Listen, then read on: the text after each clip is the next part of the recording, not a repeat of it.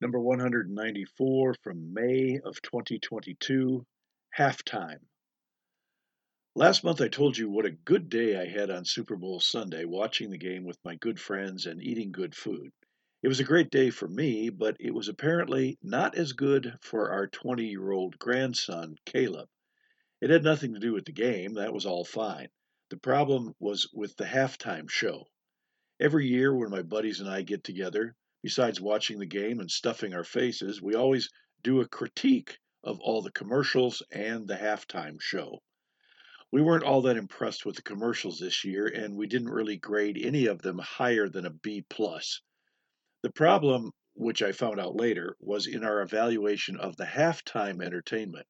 It was comprised completely of hip hop and rap music, and I have no appreciation at all for those genres. I was pretty vocal about this as the show continued. I expressed my opinion that rap was not really music because it has no melody and certainly no harmony. I went on to say that it was just a bunch of fast talking, crude, unintelligible words. I concluded my tirade by saying that it was the worst halftime show I had ever seen as I walked in and out of the room. At this point, you might not be judging me too harshly because, after all, it is my house and my opinion, and I can say what I want. However, this is the problem.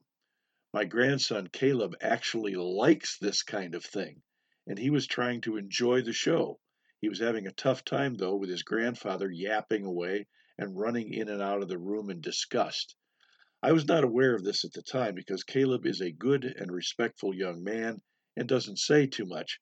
However, I think he would have liked to take his socks off and stuff them in his grandpa's mouth. I felt pretty bad after I found out that I had ruined his experience. I have the right to my opinion, but I don't have the right to ruin somebody else's enjoyment, somebody especially that I love and respect. I did call Caleb and apologize for my behavior, and he very graciously accepted and said that we were okay. I remembered then that Jesus taught us to think of the other person, and I had not done that.